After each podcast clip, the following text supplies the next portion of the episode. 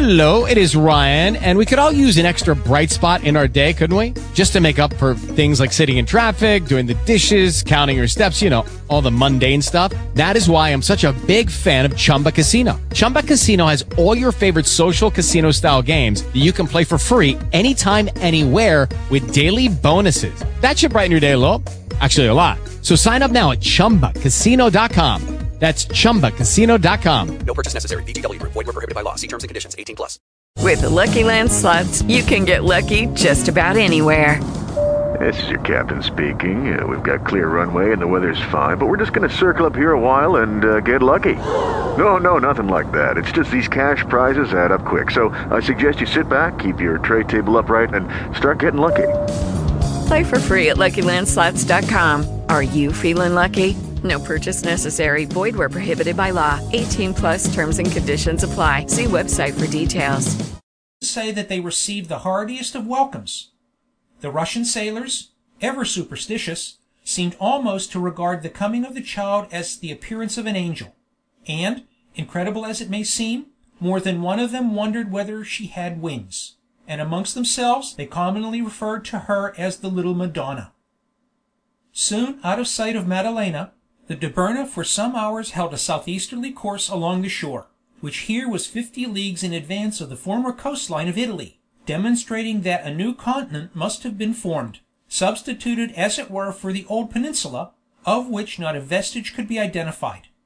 At a latitude corresponding with the latitude of Rome, the sea took the form of a deep gulf, extending back far beyond the site of the Eternal City the coast making a wide sweep round to the former position of Calabria, and jutting far beyond the outline of "the boot," which Italy resembles.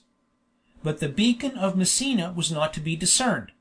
No trace, indeed, survived of any portion of Sicily. The very peak of Etna, eleven thousand feet as it reared itself above the level of the sea, had vanished utterly.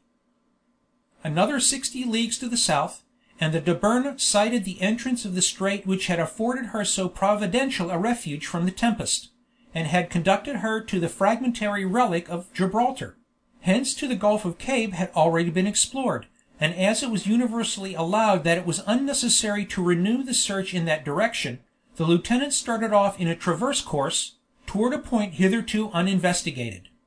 That point was reached on the 3rd of March, and thence the coast was continually followed, as it led through what had been Tunis, across the province of Constantine, away to the oasis of Zeban, where, taking a sharp turn, it first reached a latitude of 32 degrees, and then returned again, thus forming a sort of irregular gulf, enclosed by the same unvarying border of mineral concrete.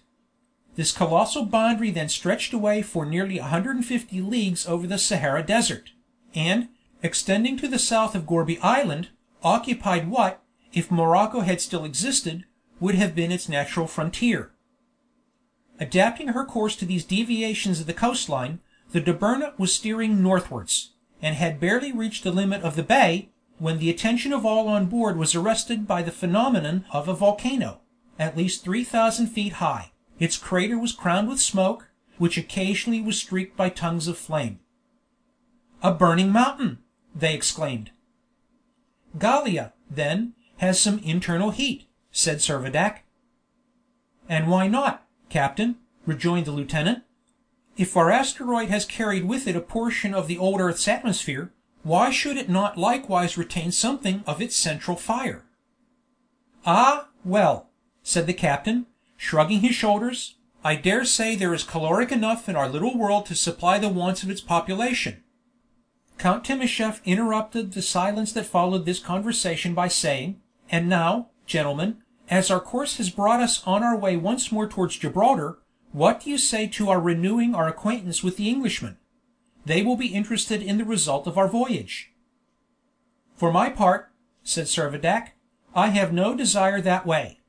They know where to find Gourbi Island; they can betake themselves thither just when they please. They have plenty of provisions if the water freezes, a hundred and twenty leagues is no very great distance. The reception they gave us was not so cordial that we need put ourselves out of the way to repeat our visit." "What you say is too true," replied the count. I hope we shall show them better manners when they condescend to visit us." "Ay," said Servadac, "we must remember that we are all one people now; no longer Russian, French, or English. Nationality is extinct." "I am sadly afraid, however," continued the count, "that an Englishman will be an Englishman ever." "Yes," said the captain, "that is always their failing." And thus all further thought of making their way again to the little garrison of Gibraltar was abandoned. But even if their spirit of courtesy had disposed them to renew their acquaintance with the British officers, there were two circumstances that just then would have rendered such a proposal very unadvisable.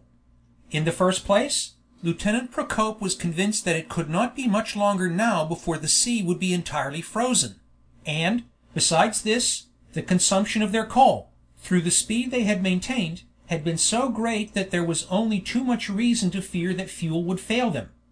Anyhow, the strictest economy was necessary, and it was accordingly resolved that the voyage should not be much prolonged.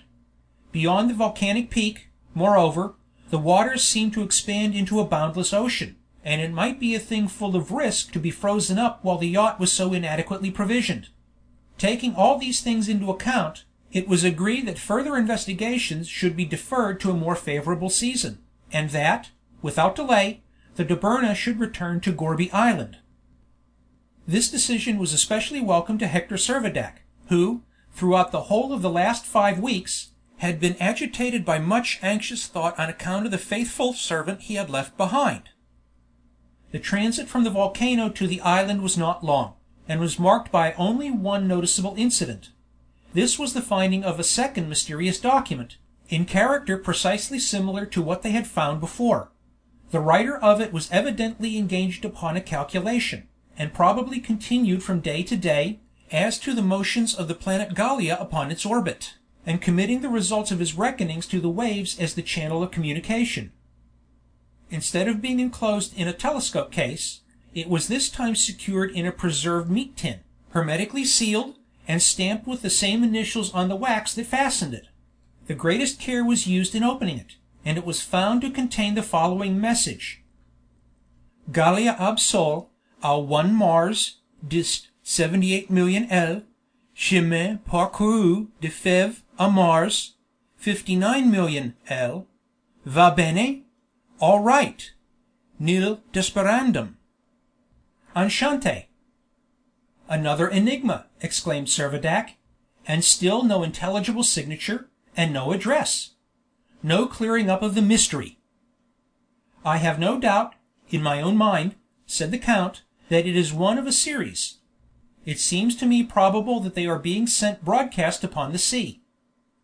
"I wonder where the hare brained savant that writes them can be living," observed Servadac. Very likely he may have met with the fate of Aesop's abstracted astronomer, who found himself at the bottom of a well. "Ay, but where is that well?" demanded the captain. This was a question which the count was incapable of settling; and they could only speculate afresh as to whether the author of the riddles was dwelling upon some solitary island, or, like themselves, was navigating the waters of the new Mediterranean but they could detect nothing to guide them to a definite decision. After thoughtfully regarding the document for some time, Lieutenant Procope proceeded to observe that he believed the paper might be considered as genuine, and accordingly, taking its statements as reliable, he deduced two important conclusions. First, that whereas, in the month of January, the distance traveled by the planet, hypothetically called Gallia, had been recorded as 82,000,000 leagues, the distance traveled in February was only 59,000,000 leagues a difference of 23,000,000 leagues in one month; secondly, that the distance of the planet from the sun, which on the 15th of February had been 59,000,000 leagues, was on the 1st of March 78,000,000 leagues an increase of 19,000,000 leagues in a fortnight. Thus, in proportion as Gallia receded from the sun, so did the rate of speed diminish by which she traveled along her orbit facts to be observed in perfect conformity with the known laws of celestial mechanism. "And your inference?" asked the count. "My inference," replied the lieutenant, "is a confirmation of my surmise that we are following an orbit decidedly elliptical, although we have not yet the material to determine its eccentricity.